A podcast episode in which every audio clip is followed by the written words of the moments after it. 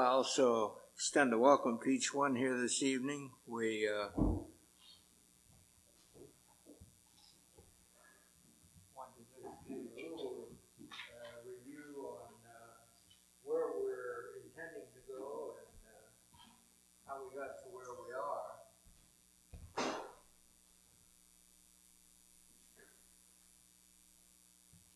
And uh,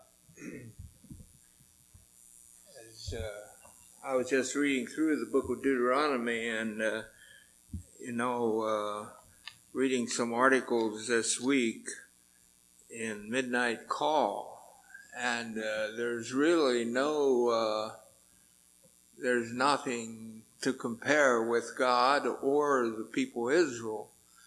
And uh, there's no people that God has spoken to uh, you know, where they listen to him speak than the children of Israel.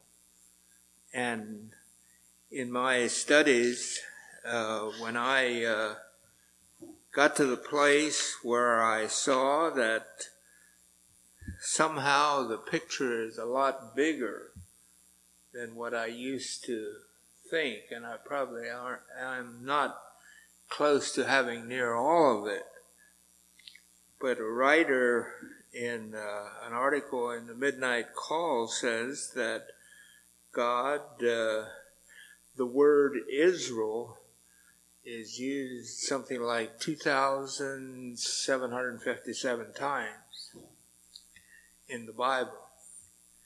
And uh, so God does talk a lot about that.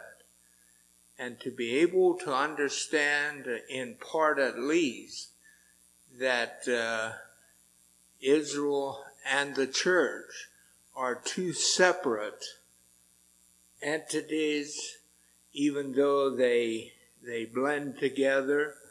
Uh, Paul in uh, to the Corinthians in the tenth chapter, in the latter part of the chapter, he makes this statement. He says, "Give none offense, neither to the Jew, nor the Gentile, nor the church of God." Now, in the church of God, Jew and Gentile are alike. But uh, there is something about God's way of working. He, he used the seed of Abraham to bring Christ here on this earth and had a special message. And uh, so. Uh, very, very unfortunate. We're living in a day when there are many people saying that the church has replaced Israel and that God is finished with Israel. Well, somehow they are overlooking or not believing many Bible verses that make it very clear that God is not finish with them. And we'll be getting to that a little later. Uh, we're here, and uh, of course, I started out by, in introduction, making a point of uh, that I believe that the early church fathers took the Bible literally. There's enough of writings that make that clear. And uh, that uh, this idea of making the uh, the prophecies, the apocalyptic scriptures figurative, uh, does not come from an in-depth study of the scripture. It was put together by Gnostics and uh, Greek philosophers who tried to to make their philosophy mesh or synchronize with Scripture. And the the one reason that I have chosen that uh, that is not the correct way is because of the way that they arrived at the a non-literal method of interpretation. And when you do that, you can make it say what you want to. the, the burden of proof of a meaning of a passage of Scripture is turned to the interpreter rather than to the Word of God. And so, uh, uh, I don't think I'll go through my journey again, how I did that, but it was because of the fact that when I started teaching Bible school, I did not want to teach something that is contrary to Scripture. And so if I say anything here that is not according to Scripture, I want you to uh, be like the Bereans and uh, search the Scriptures, see what we're saying is correct. That's what they did for for the apostles. And so we started out then by going through the uh, prophecies of uh, that relate to Christ's coming, uh, beginning at Genesis 3:15, going down to the book of Daniel, and how that in every generation God had something. For instance, uh, in Noah, when he blessed his sons, he singled out uh, uh, Shem, and uh, when he when uh, a, uh, yeah, Abraham's son, Jacob, and uh, when he blessed his sons, he singled out Judah, and so on down through. And then uh, we also uh, looked at uh, where is Christ today? and we looked at the scriptures that talk about him sitting at the right hand of the Father until his enemies are made his footstool. And there's quite a number of those. We then uh, went to uh, the uh,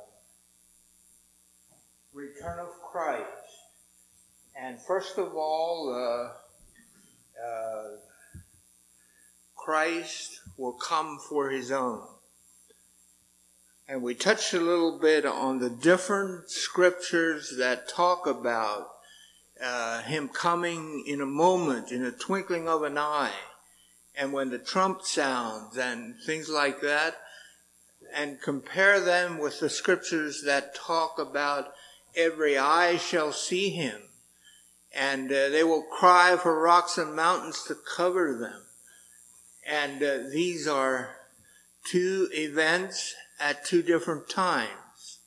And we've been looking at that, and of course, I, I think that uh, the scripture would indicate that we are uh, the next major event will be the sound of the trumpet and the, the church will be called out. And uh, so we looked at some of those scriptures, and then we took uh, the judgment seat of Christ, where uh, I believe is a place where we, uh, uh, I don't know what the setting will be, but it's a place where we will get our rewards and our trophies. And I shared how that uh, I saw the ruins of Corinth in 1973, and we got up to a place, and there was a big pulpit bigger than this, and on the front it says Bema, and that's the uh, that's the uh, Greek word for judgment seat. And so I said to Abner Stoltzfus, he was our guide, and I said, "What's this?" He said, This is where the uh, athletes got their trophies. And uh, that puts on a whole new picture. And uh, we believe that the judgment seat of Christ is a place where the believers are gathered together. This is not a place where we find out whether we're saved or not. if we want to know whether we're saved, we better make sure here in this life. If we're not saved before the trumpet sound, uh, we have missed it. Now, uh, maybe that maybe that's not saying it quite correctly, because uh, I think God will still be working through those who will remain here after the uh, after the rapture. But I think there's something about that uh, probably, if nothing attracts us there now, there won't be anything that will after that either. And of course, that's I'm not that's I'm not quoting scripture when I'm saying that. So that takes us to the marriage of the Lamb. And if you want to, you can turn with me to Revelation 19. And uh, I don't know what you think about when you think about the marriage of the Lamb. And uh, I didn't, I never noticed it. At our last meeting, a young brother came to me. I had just mentioned the marriage uh, supper of the Lamb. And he told me that uh, the marriage of the Lamb and the marriage supper are two events, and they're not at the same time. The marriage is simply the church, the bride of Christ, having some kind of ceremony. I don't know what that'll be like. And uh, the marriage supper uh, will include probably all that are there. And I've just been, I've just been trying to think, uh, how is this going to be? There's going to be a lot of people. And uh, it would be all the believers. Now the church, as I understand the church, as it is given in scripture, are all those that are saved from Pentecost until the rapture. And till God is finished, we'll all be blended together in our own places and whatever that'll be like. And we'll be, uh, we won't be complaining about anything. I don't think so. I think everything will be right. See, and I go back to 2 Peter 3, where Peter talks about uh, the elements melting and all those things that take place. And he kind of caps that off by saying, But we, the believers in Jesus Christ, we look for new heavens and a new earth wherein dwelleth righteousness. And that uh, dwelleth righteousness has the idea that there won't be anything around us that's not right. Nothing to distract us from the glory of Jesus Christ and God the Father. And so, uh, here in uh, Revelation 19, uh, is after uh, the judgment on the, on the nations and so on. And you notice in beginning of this, it says, After these things I heard a great voice of much people in heaven saying, Alleluia, salvation and glory and honor and power unto the Lord our God. For true and righteous are his judgments, for he hath judged the great whore and did corrupt the earth with her fornication and hath avenged the blood of his servants at that. And again there was a rejoicing. The four and twenty elders, the four beasts fall down and worship at God that sat on the throne saying amen and hallelujah. Now, if we would take time, we'd go to cha- chapter 4 and 5, we notice that in the in the fourth chapter, The scene is around the throne, and they are rejoicing and giving praise and honor to the, to the Lord Jesus Christ, who uh, saved us by shedding his own blood. In the, uh, that's in the fifth chapter. In the fourth chapter, the rejoicing and they're honoring him that he is worthy because of creation. In chapter 5, the rejoicing is the fact uh, that, uh, you know, we're all together and for redemption. And there's where it talks about uh, He's worthy because he saved us by his own blood. And so, uh, the beginning of chapter 4, it says that I saw, I looked and behold, a door was opened in heaven. First voice which I heard was, as it were, a trumpet talking with me, which said, Come up, come up hither. And I think from what John writes, from this place on, it was given from a perspective of heaven and uh, not necessarily uh, on the earth because he was taken out.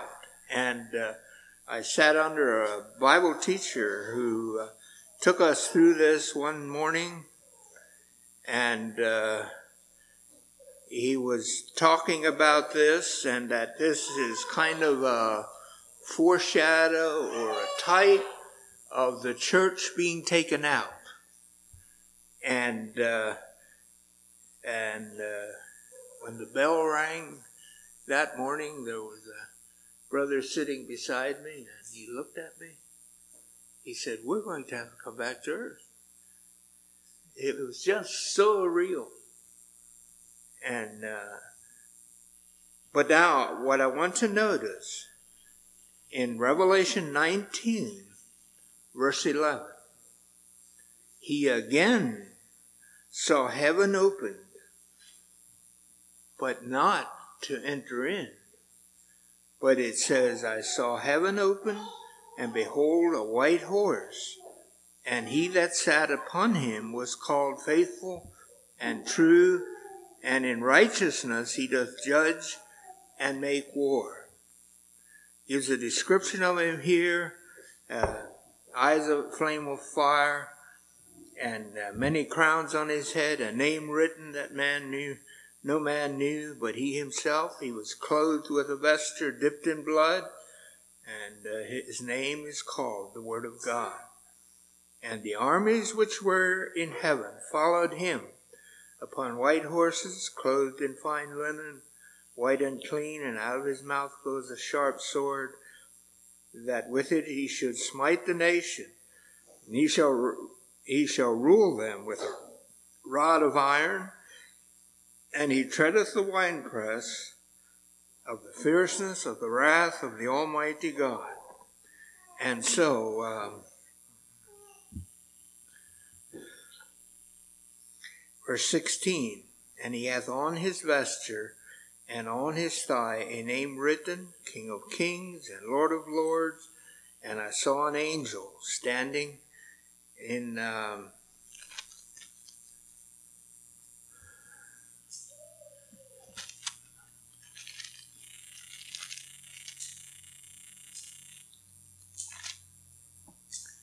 in the sun, and he cried with a loud voice, saying, and he's inviting the fowls of the air to come and help themselves unto a supper. And uh, kind of an interesting picture there. But, uh, and so, as I look at this, there's a time when the nations will be gathered together and they will be, uh, there will be an attempt to s- destroy all Israel.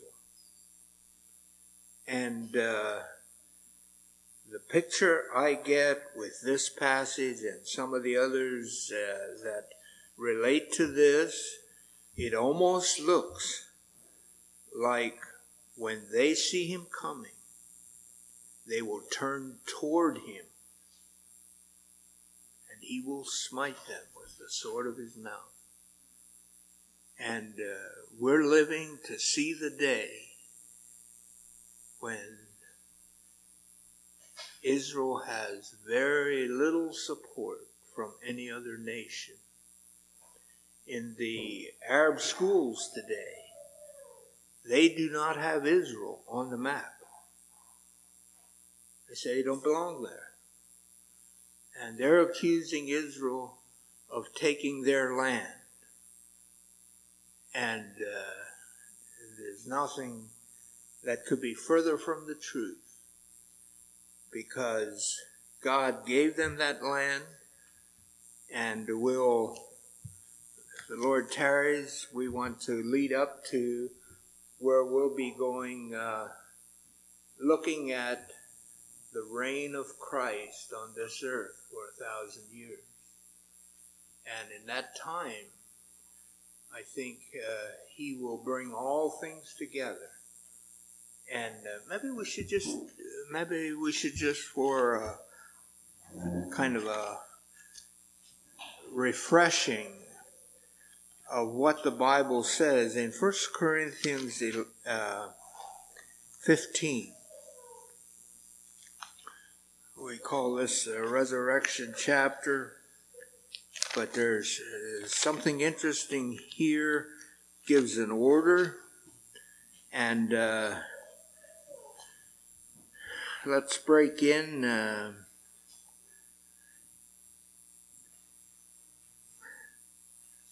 yeah, I'm not at the right place here.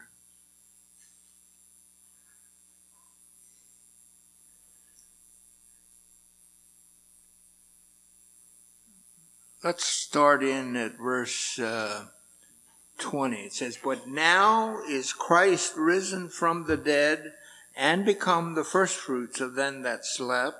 For since by man came death, by man came also the resurrection of the dead. As in Adam all die, even so in Christ shall all be made alive. But every man in his own order, Christ the firstfruits. Afterward they that are Christ at his coming. Then cometh the end when he shall have delivered up the kingdom to God, even the Father, when he shall have put down all rule and all authority and power. For he must reign till he hath put all enemies under his feet. The last enemy that shall be destroyed is death, for he hath put all things under his feet. But when he saith all things are put under him, it is manifest that he is accepted, which did put all things under him. When all these things shall be subdued unto him, then shall the Son also himself be subject unto him that put all things under him, that God may be all in all. And I'm still trying to put together what is all included in God being all in all. When everything is brought under subjection, all evil is going to be put out and uh, everything will be right. And uh, so we have that. All right, let's go back then to the. Uh, marriage of the Lamb. And uh, so. Uh,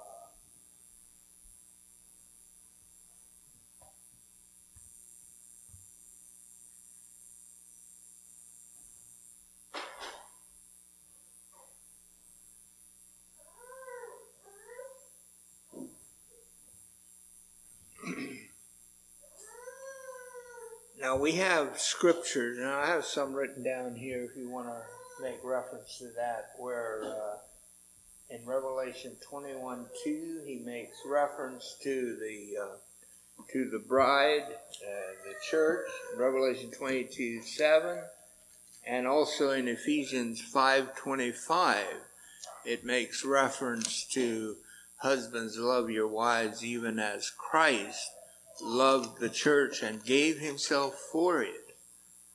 And so, uh, I think it's quite clear that we can understand that that God has so intended that the church is the bride of Christ. How, where that fits in with, uh, we took the judgment seat of Christ first.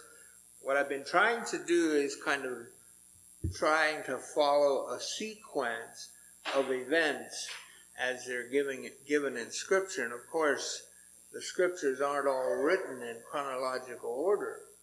So uh, some of them we can't be too sure uh, which comes first and which come together and all that. But see, some of us grew up and we uh, heard people talking about the end of the world uh, with the idea that there's coming a day when suddenly all everything is over.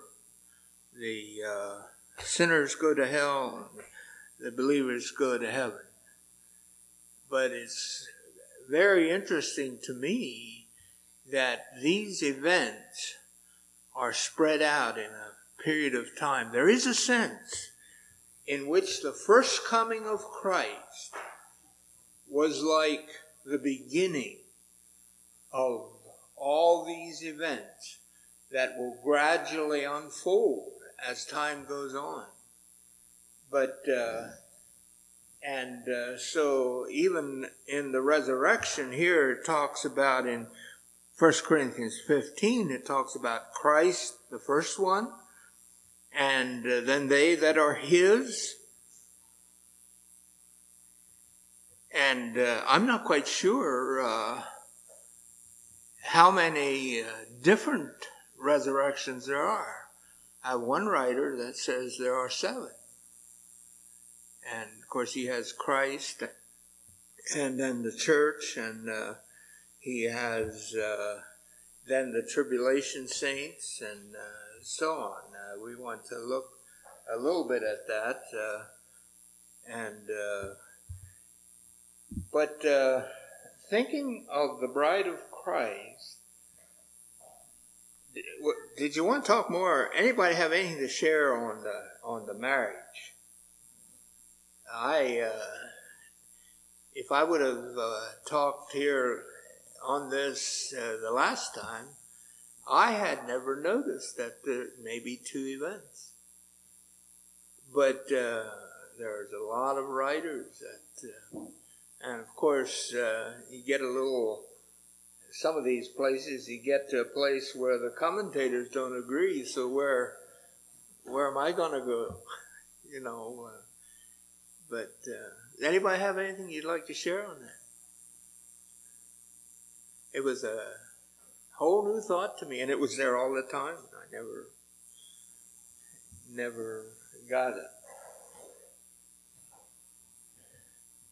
All right. Uh, anything on the bride of Christ?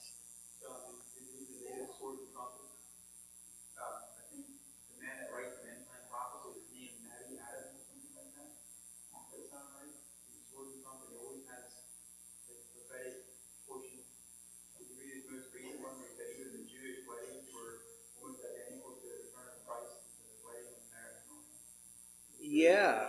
Uh, all right. I uh, picked up an article on that, and I have you ever noticed that uh, uh when Christ gives some of his uh, little stories, uh, he takes it like a man went into a far country and and then returned and all that and some of that might come in into here. Just uh, uh, uh, he would say that the marriage of the Lamb takes place between the rapture and the return of Christ to the earth. And then uh, there's a lot of different ideas about uh, what happens after that and when the supper is. But uh, I think that uh, from what I have seen, that uh, probably there is a possibility. I mean, I say it that way, that at the at the supper, the whole realm of believers of all ages will somehow be involved in that. And uh, I can see that possibility because I, I just see more and more how that uh, in the end, see, Jesus said something interesting in John 10. He was talking about there others do I have that are not of this fold. Refer, I think he was referring to the Gentiles. And he said, i must bring them in too. And then he says, and there will be one fold will all be together. And there will be one shepherd. So, are we going to fit in that? Heard an interesting uh, illustration just the other Sunday evening where they uh, put together two bouquets of flowers. And the one bouquet, all the flowers were the same. The other bouquet had a variety. And then they would decide which is the most beautiful bouquet. And it seemed like uh, the general thinking was that the bouquet with the variety was the most beautiful. And the man was using it as an illustration of oneness in our diversity. And, uh, you know, we're not near all alike, but we didn't design how we should be made. But we have one that, uh, that has a design, and I think has a purpose in our diversity. But he does expect us to blend together. All right, I wanted to read about the uh, the marriage. Uh, this writer says that uh, there seem to be three distinct phases in common with each other, and this has uh, the marriage contract or betrothal, which was initiated between the parents and the bride and the representative of the bridegroom. This was usually confirmed by oaths and a gift, they call it a dowry, to the bride's family. The marriage ceremony is the second phase here, or wedding procession, which involved the bridegroom and his friends. They would come to the bride's home to take her back to the house of the bridegroom or the bridegroom's father. And then Thirdly, the marriage supper or feast, which would be at the bridegroom's house or his father's. This was attended by guests of the wedding party. So he says that uh, by analogy, the church espoused to Christ by faith now awaits the parousia when the heavenly groom will come for his bride and return to heaven for the marriage feast, which uh, lasts throughout eternity, he says so. So I don't know. And uh, that's interesting. Now, if you go to the uh, the account of the ten virgins, uh, that puts a, a light on it that some of us didn't see years ago. Uh, you know what that's all about, and apparently they didn't they didn't always know when he's coming. And so, do you know when Christ is coming? It's uh, yeah. All right. Well, let's. Uh, did you ever see any scriptures that uh, Christ, that God is referred to as the wife of Israel.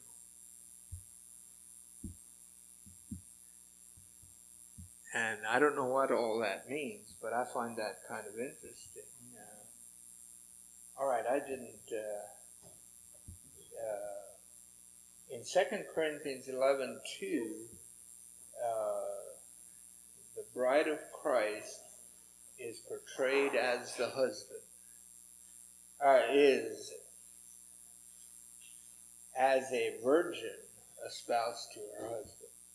The church is referred to as a as a virgin espoused to her husband, which is the Lord Jesus Christ. Now, uh, all right, let's turn to Jeremiah, where God is portrayed as the husband. Jeremiah 31 and verse 32.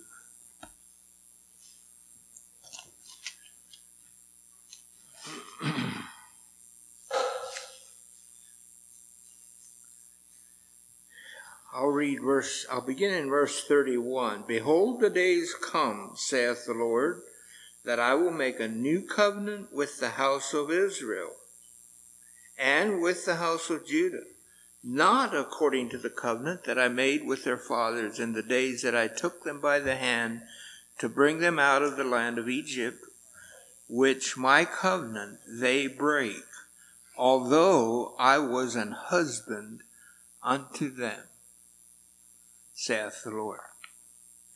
And uh, sometime you may want to read Hosea, the second chapter, and there you have that marriage situation, and uh, there's a picture there that uh, God will take Israel back. I mean that it's it is written figurative and uh, he will take them back, not as a virgin, but as one redeemed and forgiven. And I find that very interesting. So you may want to read that sometime. And uh, so I want to uh, go to the next one.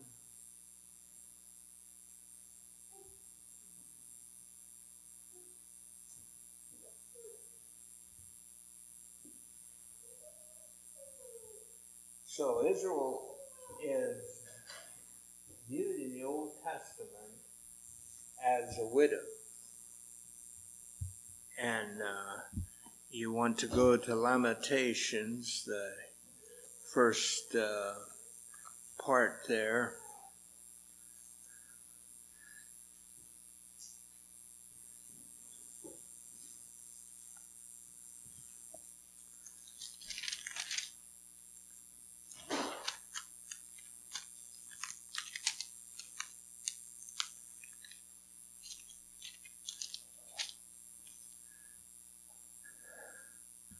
I had uh,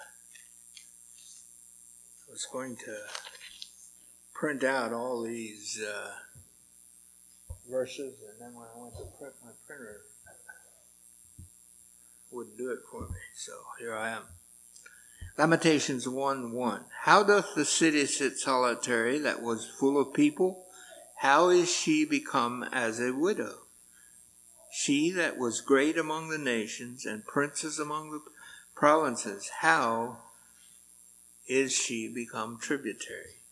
And so you have that, and then also you have uh, in Isaiah 54, 4 to 6. And uh, maybe I should just let somebody read that. Uh, somebody want to get that?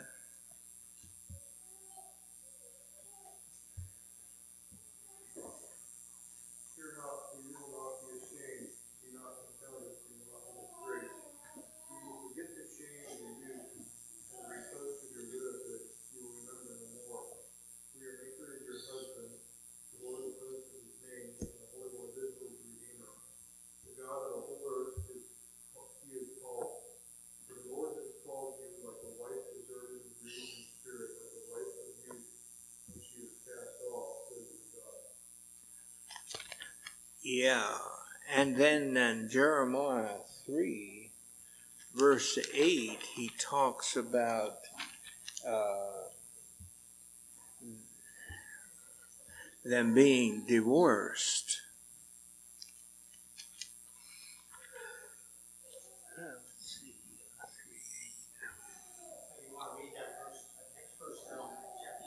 Go ahead.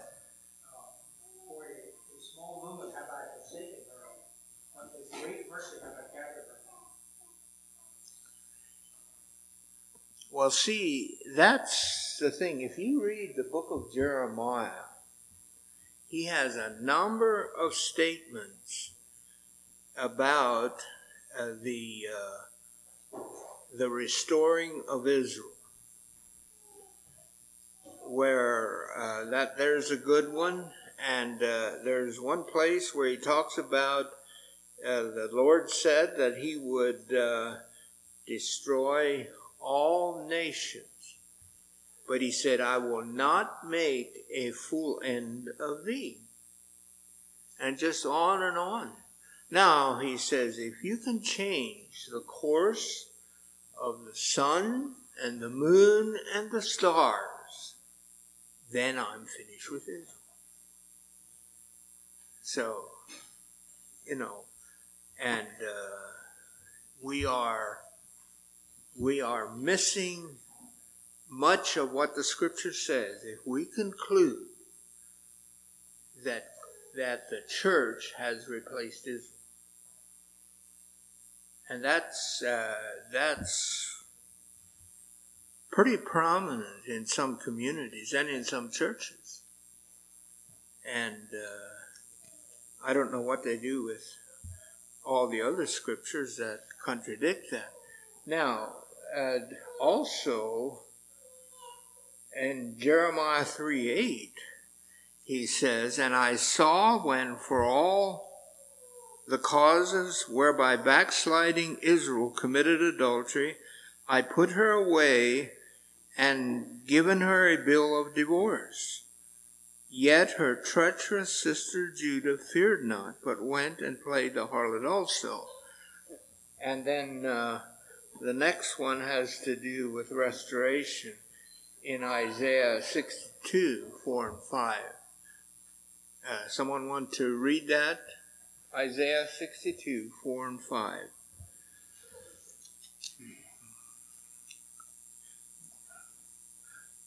Just a couple pages back, I could have gotten that.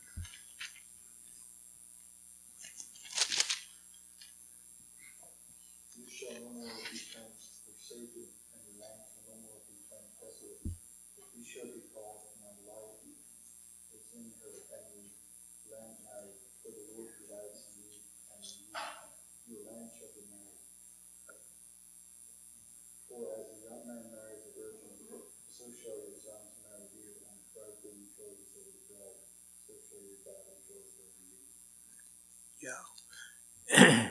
and interesting, the word uh, Hephzibah, uh, means my delight. And uh, so, you know, uh, talking about restoration. Isaiah 54, 4 and 8 is another one, and I don't think I'm going to turn to that. You can uh, write that down while you.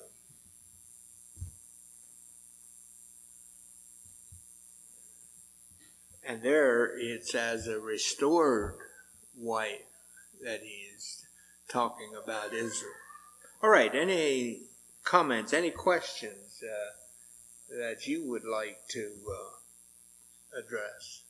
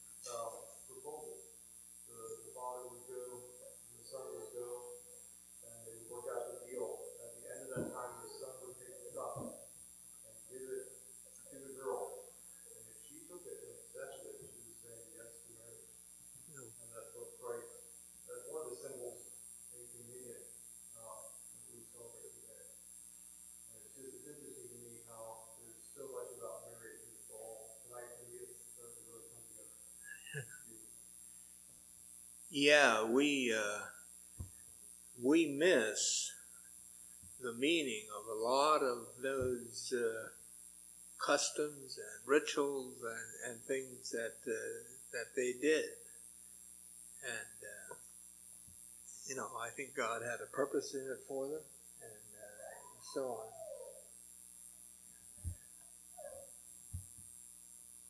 All right, uh, let's. Uh, now we're we had started with the return of Christ, and we were talking about coming for His own, and uh, there is uh, between uh, between the uh, rapture and the uh,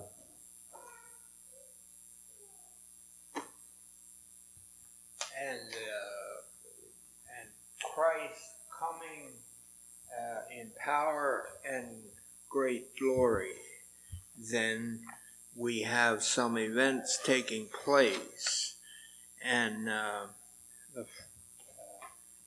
in uh, we have the great tribulation coming here in Matthew 24, uh, 21 and 22.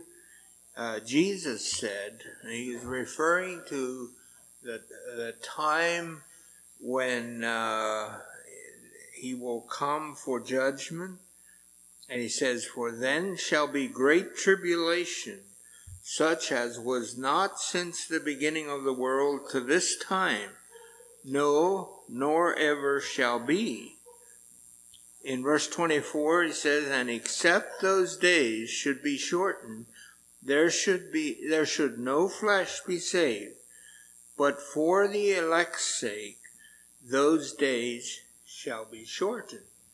And I think that's, a, that's an interesting statement there at the end of that verse that the days will be shortened for the elect.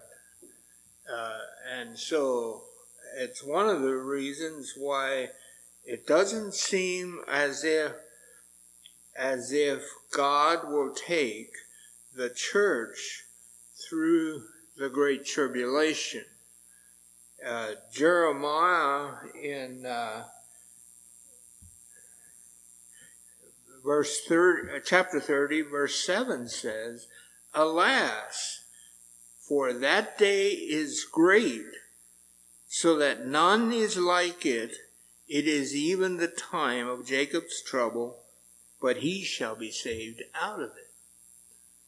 And uh, we just have a, a number of illustrations in the, in the scriptures. You take uh, uh, Abraham uh,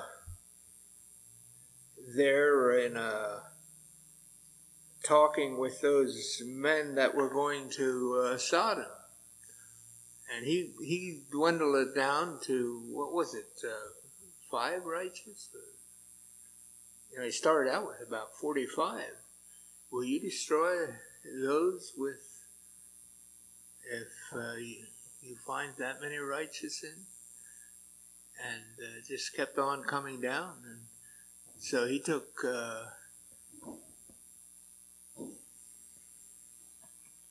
his name.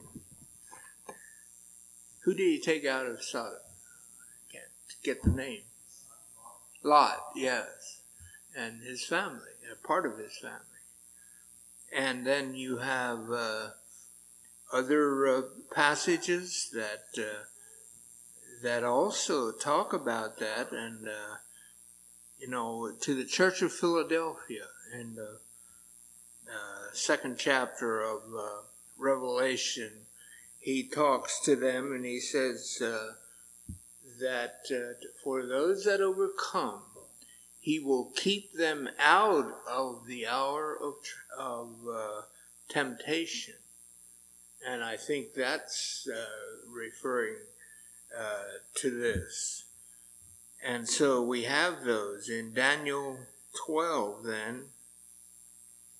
And at that time shall Michael stand up, the great prince, which standeth for the children of thy people, and there shall be a time time of trouble such as never was since there was a nation, even to that same time. And at that time thy people shall be delivered, every one that shall be found written in the book. And uh, then we have in uh, from uh, Revelation 6 through 18. And uh, I had uh, referred to that uh, when we came to Daniel 9:27 there where Daniel gave in a in a nutshell events that are spelled out in uh, Revelation 6 through 18 and uh, where you know the in that period of time the the church is not mentioned that I know of and uh, doesn't talk about the church. And so we think that he will probably spare them out of that. All right I'd like to go from here then to uh, him coming with power and great glory. And, uh, you know, the uh, there in Revelation 1, 1 7, it talks about uh, that every eye shall see him. And uh, so, where we have in 1 Corinthians 15, the Apostle Paul is talking about the time of Christ coming for his own, and it'll be in a moment, in the twinkling of an eye. And, and so those, again, uh, events are not at the same time. And there we could go to Daniel 9. Uh, 14 through 17 and uh, see there how the uh,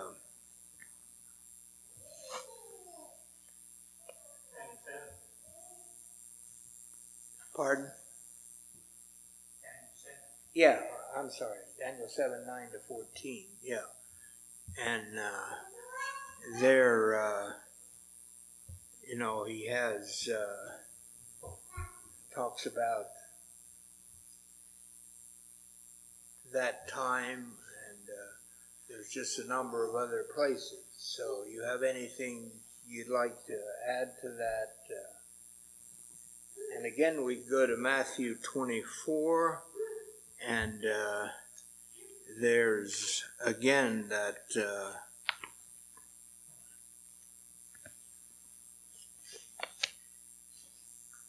And then he uh, also, Jesus refers to there of immediately after the tribulation of the, those days shall the sun be darkened, the moon shall not give her light, and the stars shall fall from heaven, and the power of heaven shall be shaken. In uh, uh, verse 30, then shall appear the sign of the Son of Man in heaven then shall all the tribes of the earth mourn. They shall see the Son of Man coming in the clouds of heaven with power and great glory. Now, I don't have uh, that passage where it talks about the sky is rolling back like a scroll and men crying for rocks and mountains to. Uh, to cover them when they see uh, judgment coming. Uh, Alan Lee Stoltzfus made a statement on that one one time. He said, uh, very interesting that people cry for rocks and mountains to fall on them at a time when they're disappearing. And, uh, you know, the earth is melting and they cry for something that will cover them so, so they don't have to face it. There is then in uh, Second Thessalonians uh, 1 7 through 10. He says, And to you who are troubled, rest with us when the Lord Jesus shall be revealed from heaven with his mighty angels in flaming fire, taking vengeance on them that know not God and that obey not the gospel of the Lord Jesus Christ. Verse 9 Who shall be punished with everlasting destruction from the presence of the Lord and from glory from the glory of his power when he shall come to be glorified in his saints to be admired in them that believe because our testimony among you was believed in that day several things in this passage uh, one is that uh, in verse 8 he's putting those that don't know God and those that obey not the gospel in the same class. And uh, I'm not sure what all that uh, that means. And then, uh, you know, uh, and I think one of the most agonizing things in this picture is that they will be separated from the presence of the Lord and from the glory of His power. You know, just all darkness, uh, nothing, no hope. When I think of Him coming in glory and great power, I guess I don't have that scripture on here uh, Jude talks about uh, him coming with ten thousands of his angels and, and so on. And uh, but uh, I think of the trial of Jesus when I think of him coming with power and great glory. Remember, the high priest was asking Jesus. I'm not quite sure the wording there but he was asking him if he is the Son of God. Now, he didn't say it in those words, but that was the question that was asked. And Jesus' answer to him was, When you see me again, you will see me coming with power and great glory. And the scriptures tell us that he rent his clothes. He knew, apparently, what Jesus was what Jesus was referring to, and was identifying himself to the one that's coming with power and great glory. And uh, so he uh, somehow. Uh, just uh, couldn't handle that. And of course, accused him very, uh, very uh, much of blasphemy. And of course, would have been blasphemy if anybody else would have said that. But, all right, anything you'd like to any questions you'd like to address?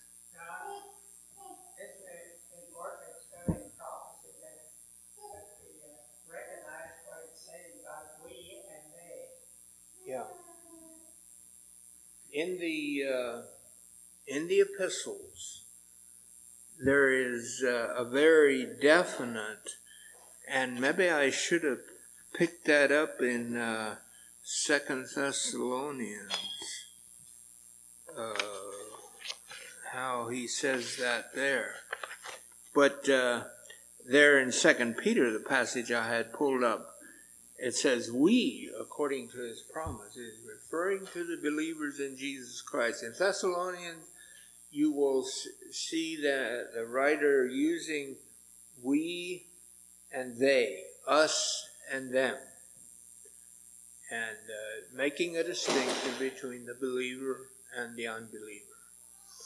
And uh, so we uh, thank the Lord that uh, we can. Did you want to say anything more on that, Jonas?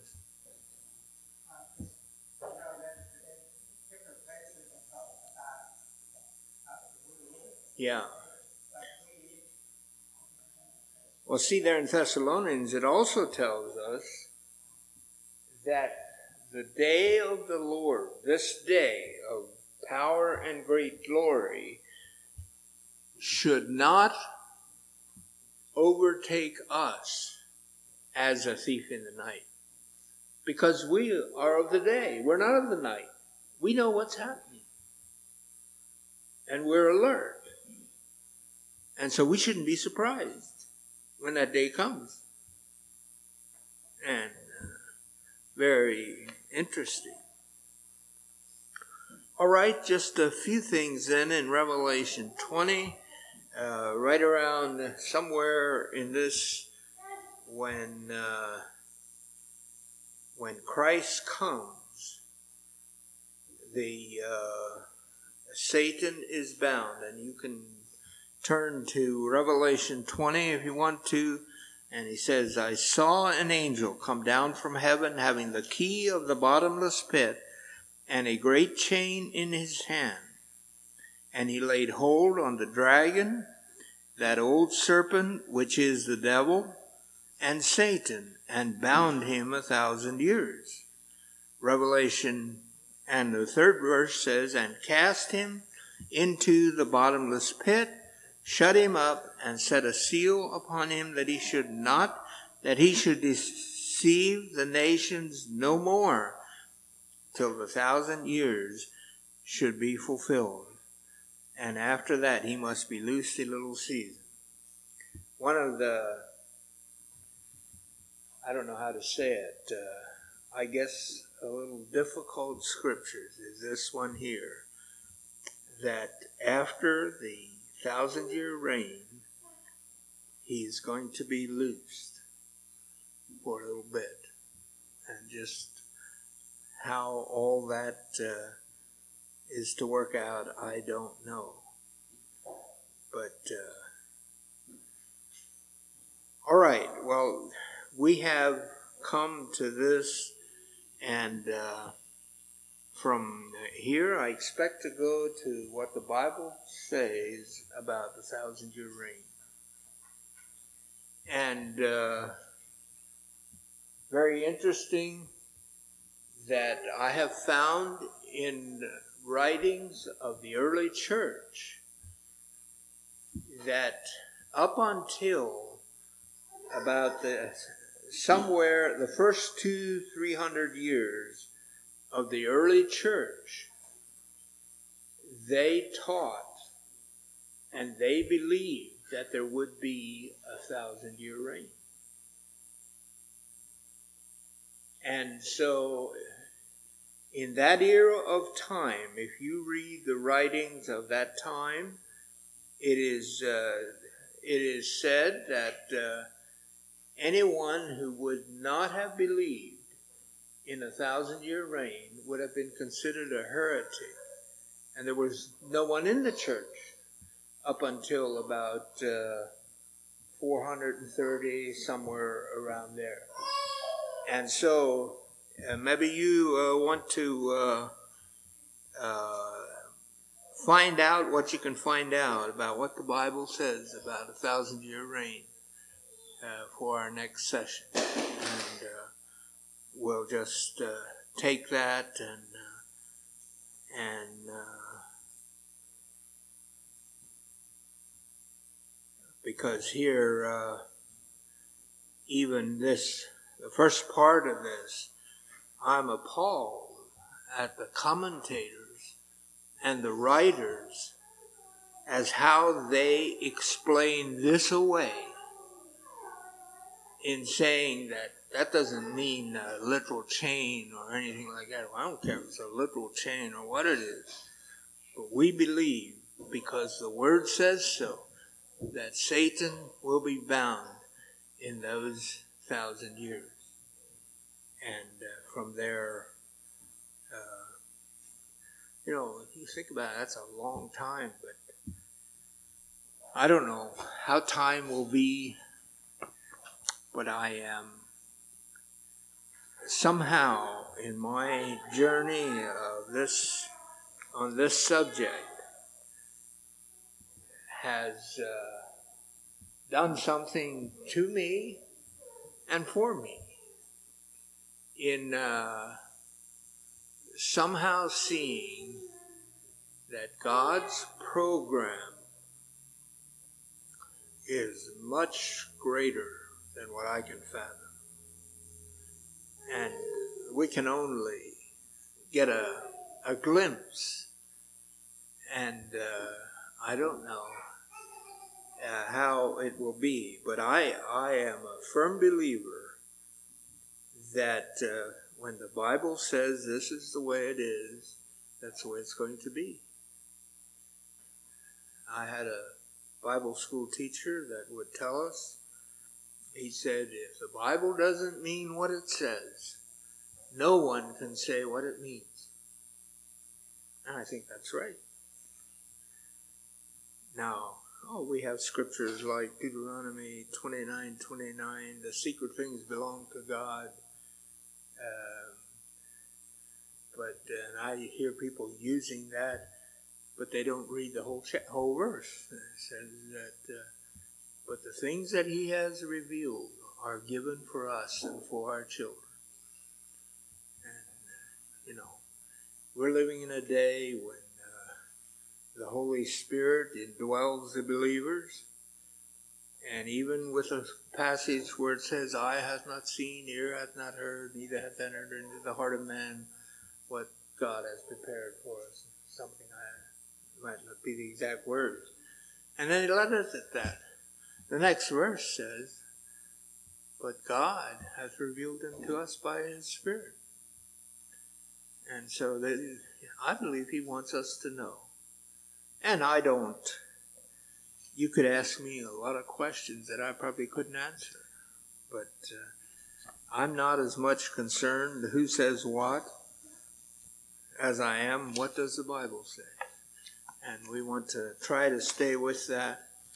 And so uh, we uh, just thank the Lord for giving us His Word. And I believe it's given to us because He wants us to learn. And just like for an illustration, uh, five weeks ago, I would have uh, talked about the uh, the uh, marriage supper of the Lamb, I would have taken that as one event and only seen part of it as I see it today. And I'm not finished with that. I I need to look further into that. So I'll let you close, John. Thank you for coming. Pray for us that we could. I'd like to uh, go to the thousand year reign and uh, look at. Uh, uh, maybe I should give assignment. Uh, see how many verses you can find in the Old Testament that talk about a thousand year reign. It isn't used used in that term, but it's uh, talking about a uh, restoration some things like that. I think uh, probably uh, Revelation 20 is the only chapter that spells out a thousand years, but mentions mentions it six times in that one chapter.